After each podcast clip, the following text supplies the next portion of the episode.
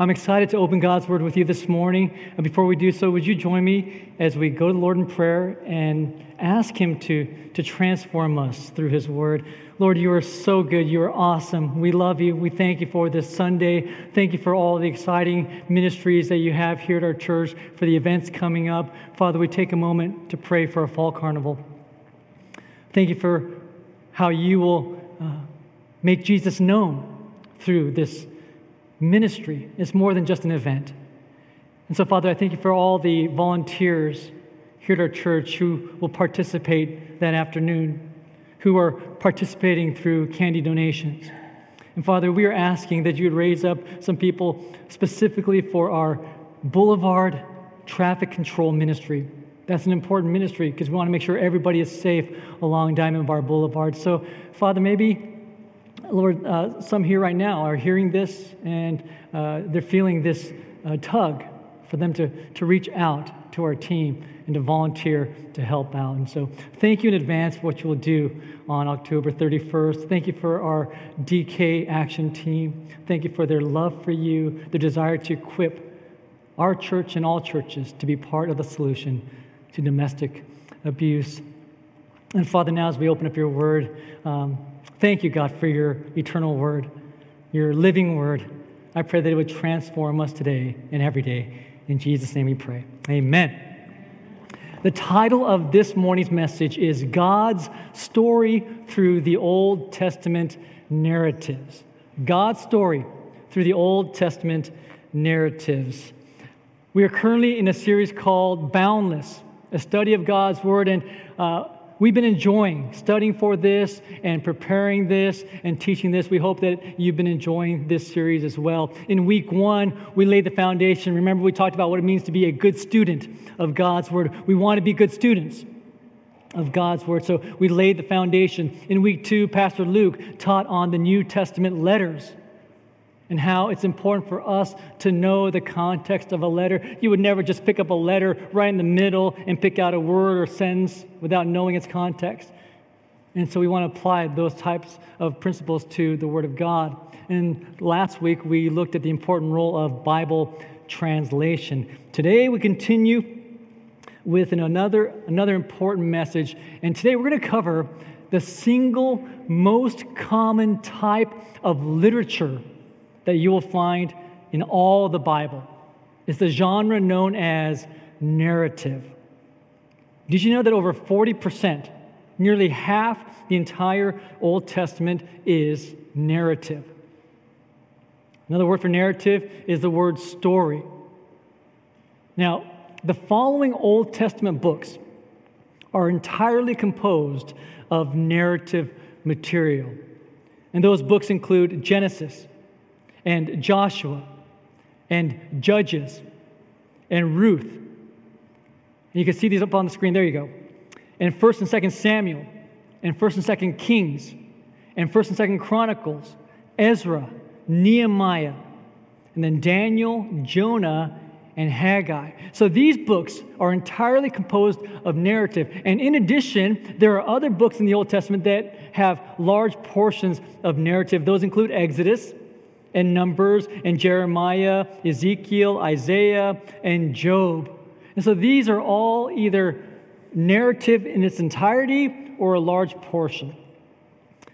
By the way, it's also good to know that uh, there are many parts of the New Testament that are narrative. The Gospels, the book of Acts, these are narrative portions. But for today, and our purposes, we're going to focus our time on Old Testament narrative. And to be even more specific, we're going to narrow it down to Hebrew narrative.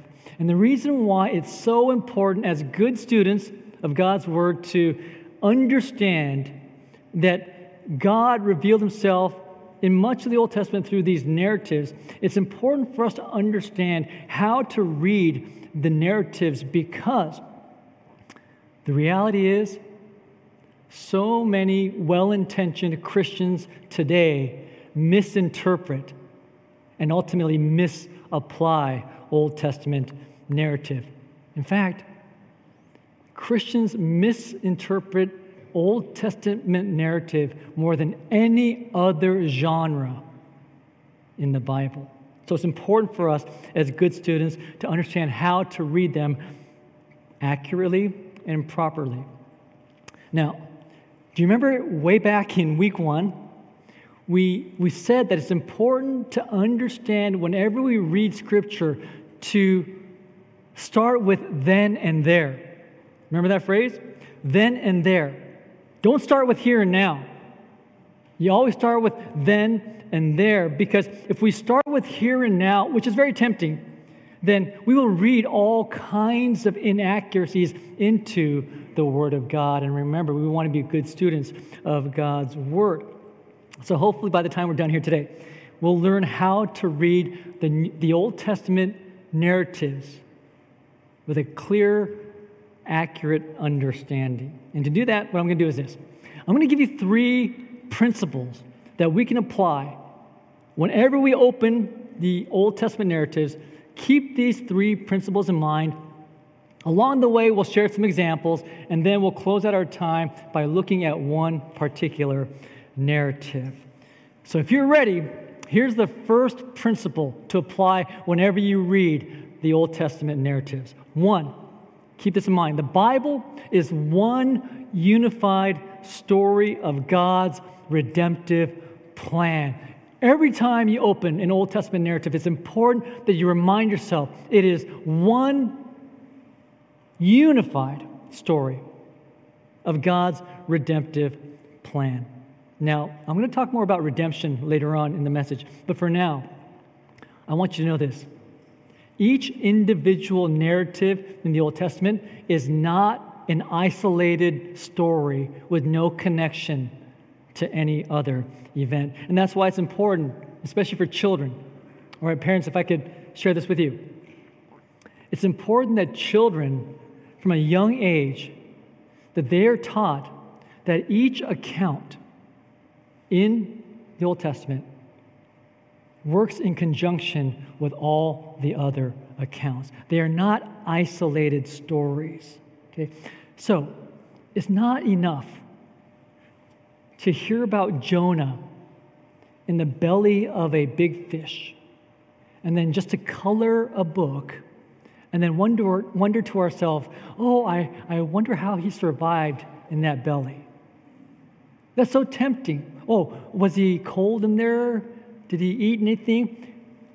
And so it's not enough for us to just wonder and be curious about what took place in the belly of that fish. It's not enough to hear about little David destroying this massive giant with just a sling and a stone. Okay? And then think to ourselves, oh, we too can defeat the giants in our lives. But that's a common mistake that we make. We look at that story of David defeating this giant, and we think, oh, wow, how can I do that in my life? You see, the mistake that we often make is we reduce each individual account in the Old Testament to these self contained stories with no bigger purpose. We need to keep the big picture in mind if we're going to understand the Old Testament narratives. And, and this isn't something that just children need help in. Quite frankly, most adults get it wrong too. And in fact, in Jesus' day, the religious leaders, they didn't get it. That's why Jesus said to them in John chapter 5, in verse 39, he said, You search the scriptures because you think they give you eternal life, but the scriptures point to me. And by scriptures, Jesus was talking about the Old Testament. The religious leaders, they knew their Old Testament, but Jesus knew it better than they did. And he said, Hey, the Old Testament, they point to me. So the first principle that we must keep in mind is that it is one unified story of God's redemptive plan. Here's a second principle to keep in mind whenever you open up the Old Testament narratives.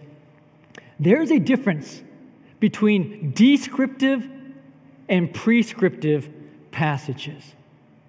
There is a difference between descriptive and prescriptive passages. When you and I, when we go to our doctor, and when our doctor prescribes a medication for us, here's what usually happens the office sends a, an order to your preferred pharmacy. You go to that pharmacy, you go to the pickup window, you give your name, your date of birth, and you get the prescription. But before they release you, what often happens? The pharmacist comes over and gives you instruction on how to take that medication because it is crucial how you follow those instructions. So that's a prescription. Whenever you and I open up God's word in the narratives, we must ask ourselves is this a description or a prescription? In other words, is what I'm reading a description of what took place, or is this a pattern for me to follow in my own life? Did you know that much of the Old Testament narrative is just simply description and not necessarily a prescription for us to mimic. I want to take you to an account in the book of Judges. I invite you to turn to Judges chapter 6. We'll start in verse 36. Judges is in the Old Testament. You have Genesis, Exodus, Leviticus, Numbers, Deuteronomy. And then you have Joshua, and the seventh book is Judges. Turn there to Judges chapter 6 to verses 36 and 37. And this account, you may know, has been named the Gideon's Fleece account. Gideon's Fleece. I'll start in verse 36. Gideon said to God, If you will save Israel by my hand, as you have promised, look, I will place a wool fleece on the threshing floor. If there is dew only on the fleece and all the ground is dry, then I will know that you will save Israel by my hand, as you said. Sure enough, here's what happened. The next morning, Gideon wakes up early and he takes that fleece and he squeezes out all the dew, enough to fill a bowl. But the ground around that fleece was completely dry. It was a miracle. But Gideon, he wasn't quite sure yet. You see, he was still afraid. He was lacking in faith. You got to understand the context is this God commanded Gideon to take his army and to battle against the Midianites. But Gideon wasn't sure that they would be victorious. And so he kind of put God to the test. God, if you do this, then I will know that we will be victorious. But because he was still not sure, even after God made this fleece all soaking wet and the ground remained dry, look at verse 39. Then Gideon said to God, Do not be angry with me. Let me make just one more request. Allow me one more test with the fleece. But this time, make the fleece dry and let the ground be covered with dew. And that night, God did so. Only the fleece was dry and all the ground was covered with dew. This is an incredible experience. So, first, for the fleece to be wet and the ground dry, miraculous. And equally miraculous, the fleece to be dry while the ground was wet. Now, based on this account in the Old Testament. The temptation for some today might be to determine God's will by, quote, putting out the fleece, like Gideon did. God, please give me a sign. Give me any sign. Today, if I walk out my door and you give me this sign, I know it's your will for me to do this and that. If I don't see this sign, or if I see another sign, that means don't do this or that. And this happens all too often. God, I don't know.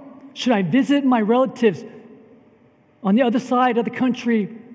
Should I get on that airplane? I don't know if I should or not. God, please give me a sign. Should I fly and visit my relatives? And then you look at your watch at that moment and it reads 747.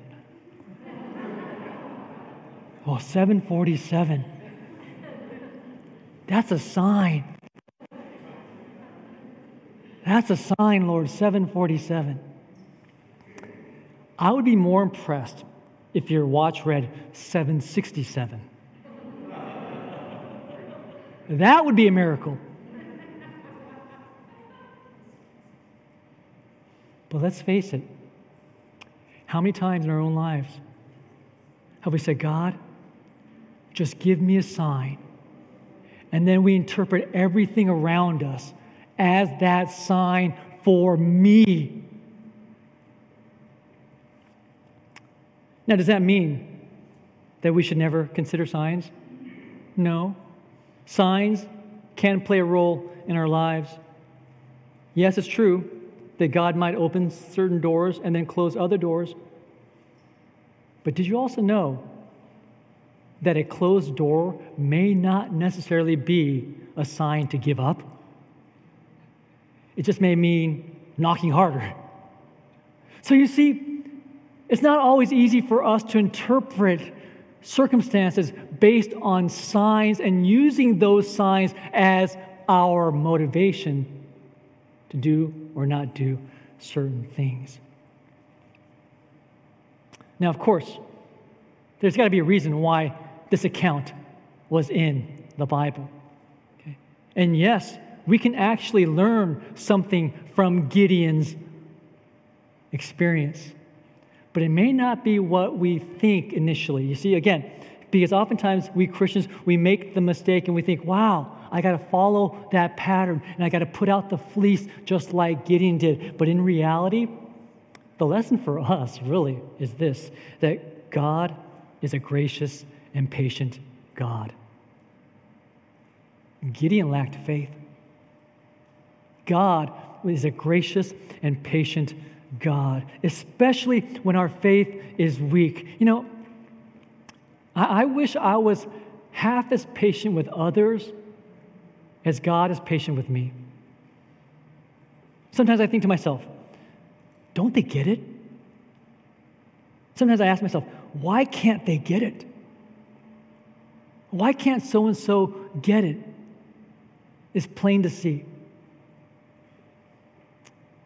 God is patient with us. In church, we have everything we need in His complete word to trust in Him. Did you know that no single sign could add anything to God's word? His word is sufficient. Why spend all our time and energy looking for signs when we have God's word right in front of us? Did you know that Jesus, on two separate occasions, he said that a wicked and adulterous generation seeks for signs.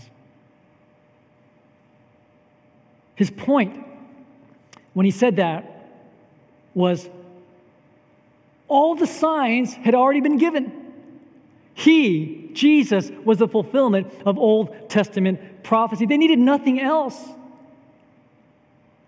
As followers of Jesus Christ today, we have been sealed with the Holy Spirit. In fact, because we have the Holy Spirit dwelling within us, we actually have an advantage of those of old who didn't. And the Holy Spirit illuminates the Word. The Holy Spirit allows us to see the truth of God's Word. And so, if you have a major decision to make, a decision that might alter your life, the life of a loved one, look no further than to God's Word. He will tell you through His Word what He desires of you. And by the way, if I can say this, the Bible is not simply a book of good morals. That's a mistake that a lot of people today make when they go into the Bible. You see, our goal is not to become good people by following a prescription in order to find favor with God. Can I say that again? Our goal is not to become good people by following a prescription in order to find favor with God. No. Here's how it works God transforms our hearts from the inside out, and then He prescribes to us a way of living that reflects our transformed hearts. God transforms our hearts, first and foremost. He then prescribes through His Word a way of living that allows us to live according to that new nature. And that is why we can look at prescriptions like Colossians 3, verse 12. Here is a prescription for you to follow. Therefore, as God's chosen people, holy and dearly loved, clothe yourselves with compassion, kindness, humility, gentleness, and patience. You see, the Apostle Paul, he wasn't saying, do all these things to find favor with God. He's saying, if you are God's chosen people, which you are, live like people who have eternal life. We often get it backwards. We often think, wow, the book that we know as the Bible is a book of good morals. If I follow these good morals, I will become a good person and God will accept me.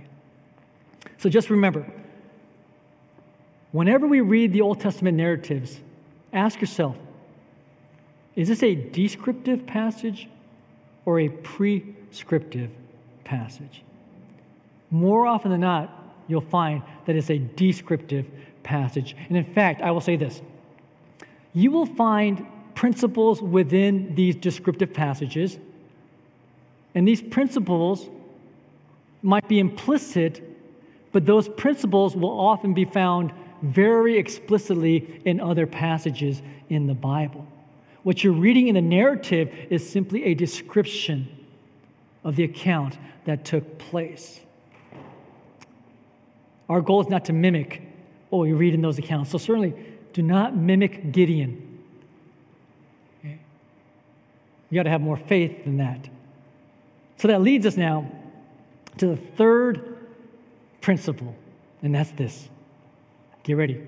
It's not all about me. And yet, I fear that this is probably one of the biggest mistakes that Christians make today. We approach the Bible thinking it's about me. Whenever we open the Old Testament narratives, or the Gospels, or the New Testament letters for that matter, any part of the Bible, the most important question is not, and this might sound surprising, okay? The most important question is not, how does this apply to me? That is not the most important question. We can certainly ask ourselves that question along the way, but it should never be our starting point. When you open the Bible, the first question in your mind should never be, How does this apply to me? And it's tough because ours is a pragmatic society. We love practicality. I love practical things. Practical things makes life easier. I get it. But did you know that the Bible was not written to be a how-to book? The Bible is not a how to book.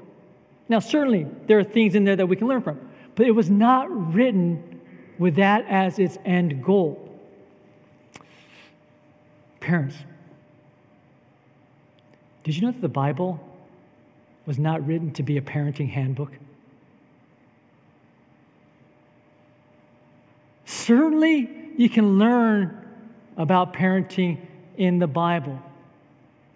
But first and foremost, the Bible was not written solely to be a handbook for parents. Oh, and by the way, the Bible was not written to be a financial planning handbook. Yes, you can learn about finances and being godly in finances in the Bible, but it was not written to help you improve your financial management. And did you know that the Bible was not written to be a leadership management handbook? Yes, you can learn about those things. But don't think that the Bible, first and foremost, was there to help you learn how to manage people. Again, we can learn these principles. And we can go down the list of practical issues that we face every day. But the Bible is not first and foremost a how to handbook. If we view the Bible that way, then our starting point every single time is in the wrong place. And that wrong place is usually a focus on self. And we live in a self absorbed society. And we often carry that mentality into the church without even knowing it. Uh, this week I came across, uh, I, I think, one of the most profound articles that I've read in a long time. And this pastor wrote about this particular subject.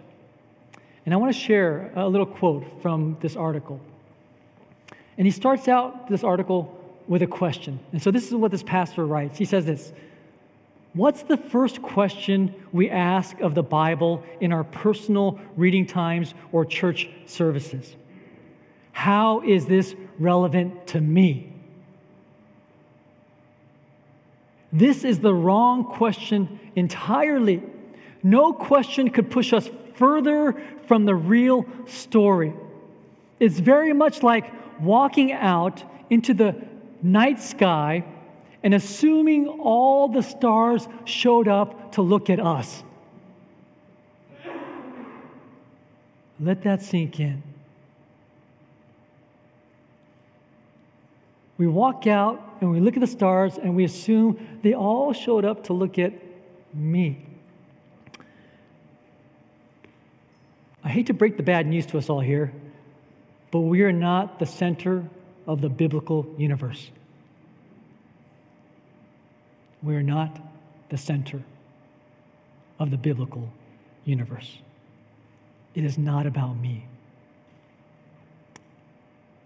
By the way, when I say it's not about me, I can also extend that beyond just the individual. It's not about me and my circle. It's not about me and my constituency. It's not about me and those who agree with me. We are not the center of the biblical universe. You see, because that's too narrow a view of the Bible, way too narrow. And so we want to be careful every time we approach a passage that we do not take it out of context and use that passage as a rallying cry for our own agenda. It's not about me. You know, that's why I really appreciate, uh, you know, when we go through Rooted, I find it so refreshing when uh, I read excerpts from uh, leaders from around the world. It's so refreshing because we can become so, so narrow in our perspective here in our corner of the world. So it's refreshing, it's good, it's healthy to read and to be exposed to uh, followers of Jesus Christ from around the globe because we realize we are not the center of the biblical universe. God, of course, is. And so every time we ask ourselves, uh,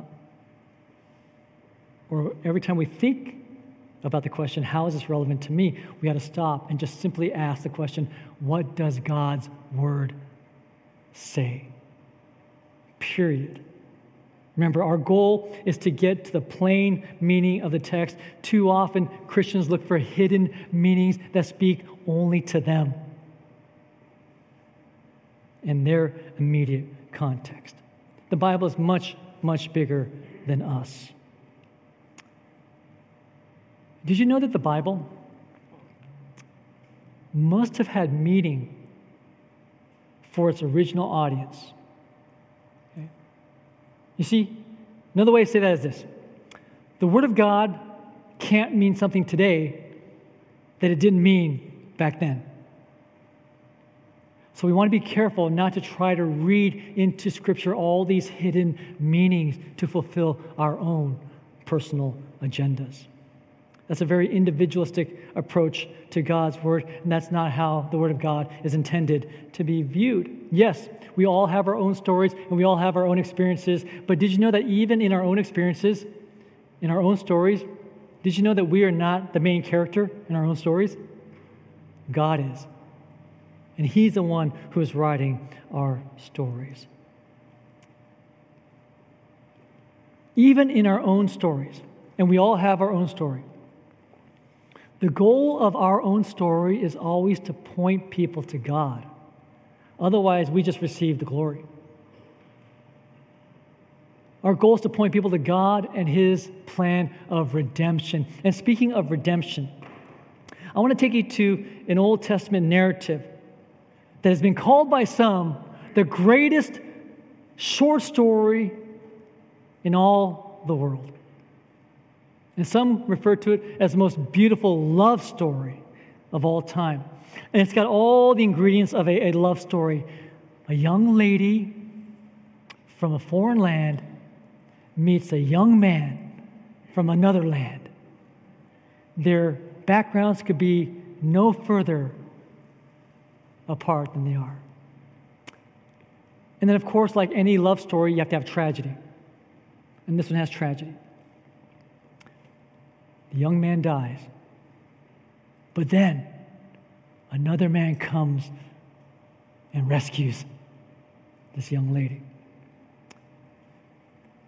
On the surface, the book of Ruth is a brilliant piece of literature.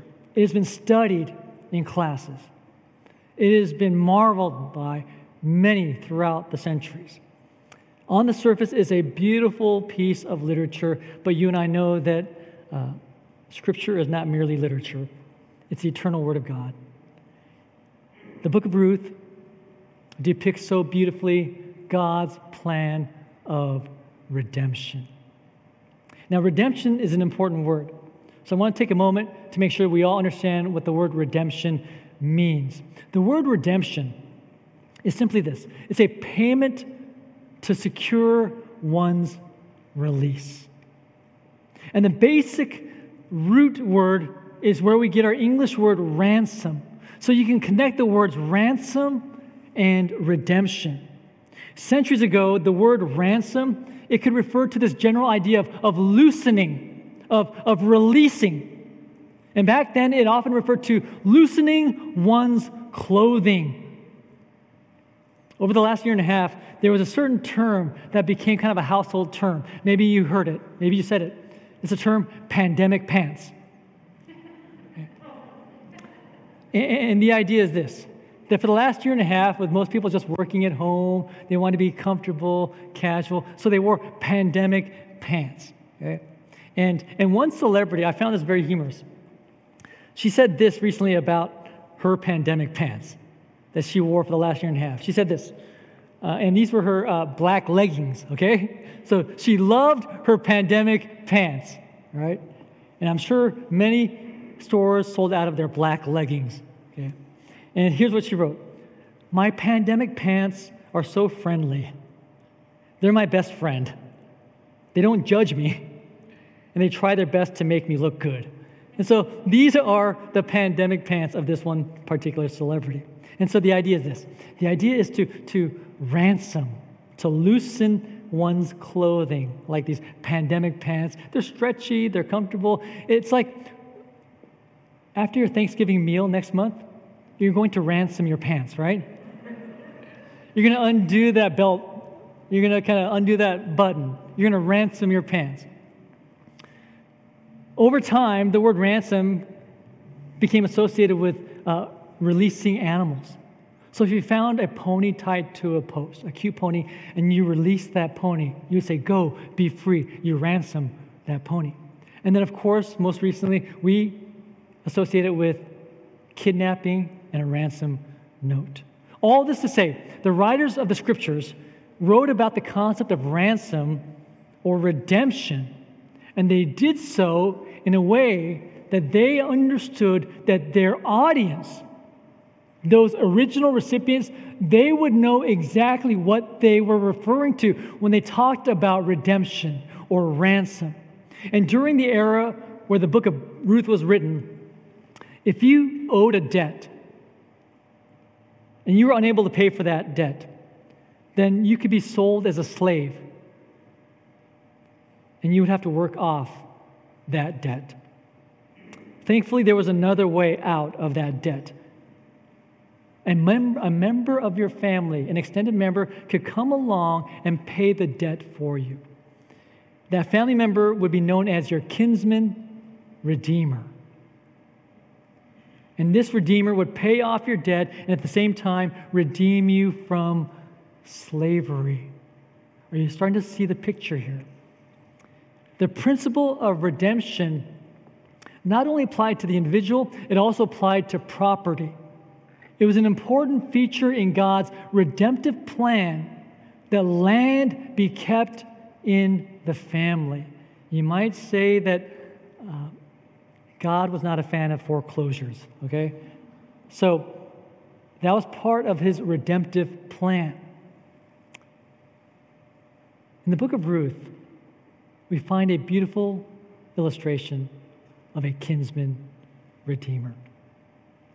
Here's the story an Israeli couple falls on hard times. They're living in Bethlehem, but there's a drought, a famine. So they have no other choice but to leave their land. They take their two sons and then go off to a neighboring country called Moab.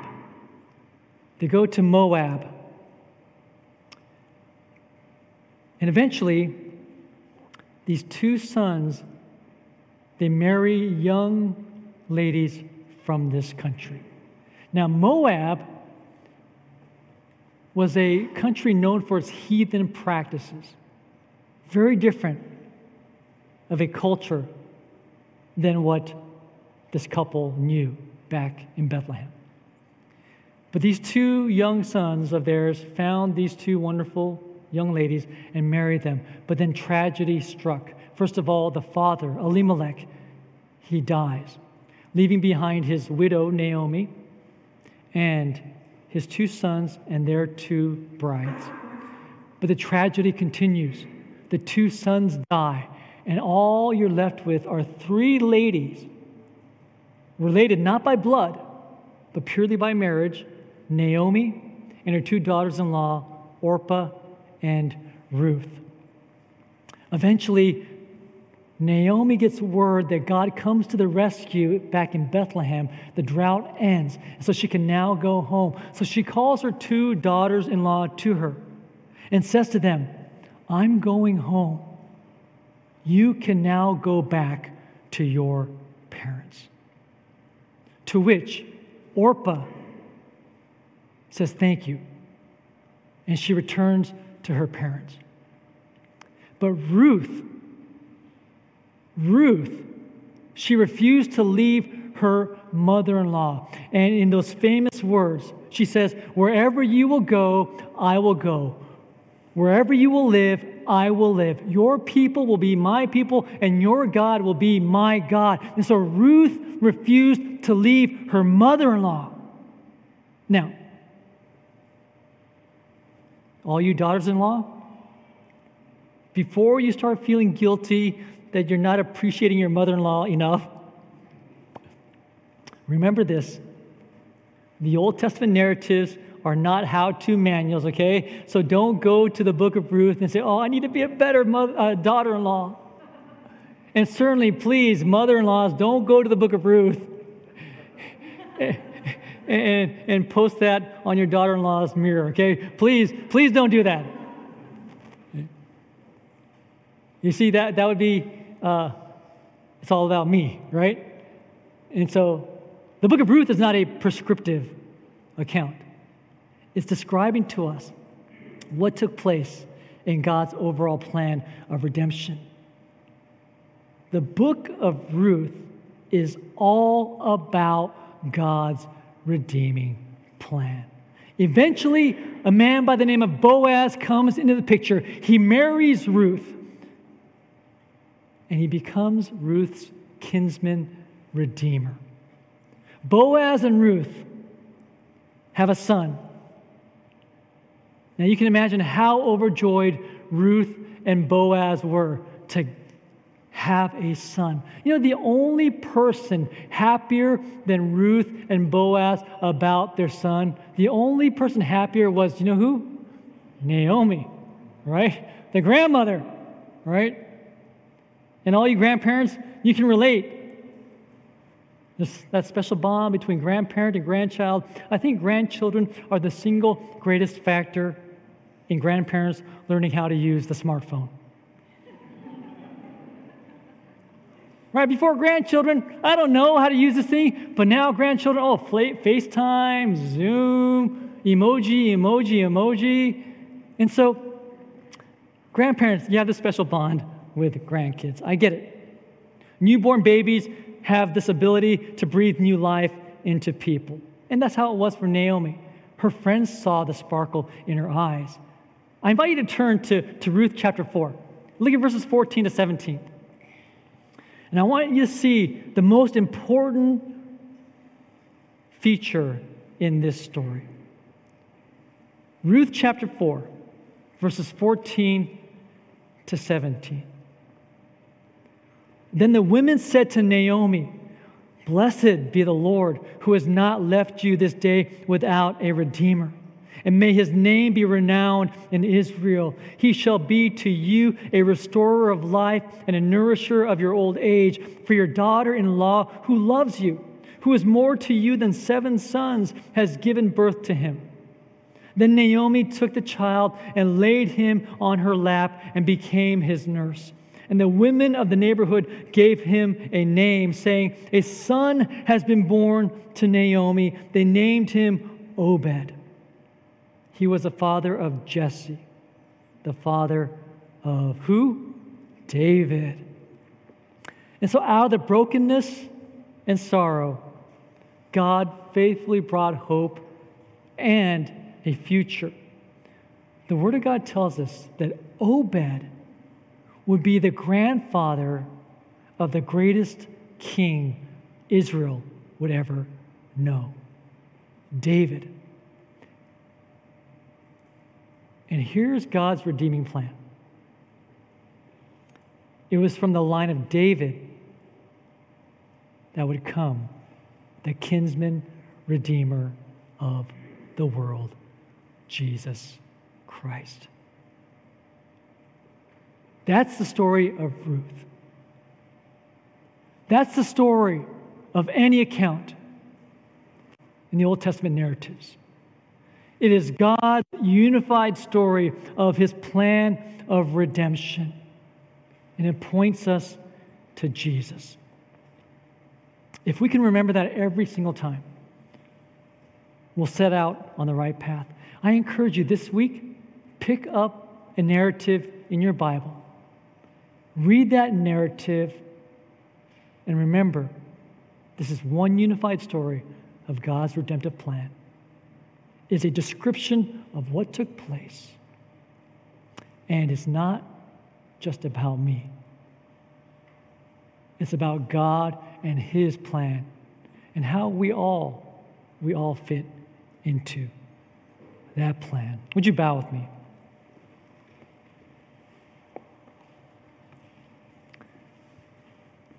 Father, I thank you so much for your word. Lord, thank you for the Old Testament narratives. It is just so wonderful every time we open up to an Old Testament narrative that we see your plan in action. Uh, Lord, uh, our goal is not just to mimic all the individual characters, to do what they do or to not do what they do. Uh, that's not our ultimate goal. We want to see your plan in place.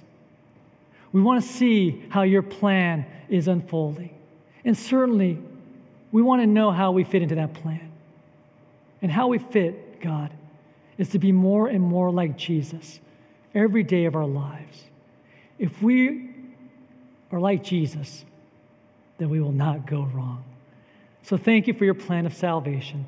Thank you for your plan of redemption. Thank you for redeeming us. Thank you for freeing us from the bond, the bondage of slavery, bondage to sin. Thank you for freeing us and giving us eternal life. So help us, Lord, to live in light of that holy calling. We pray in Jesus' name. And all God's people said, Amen.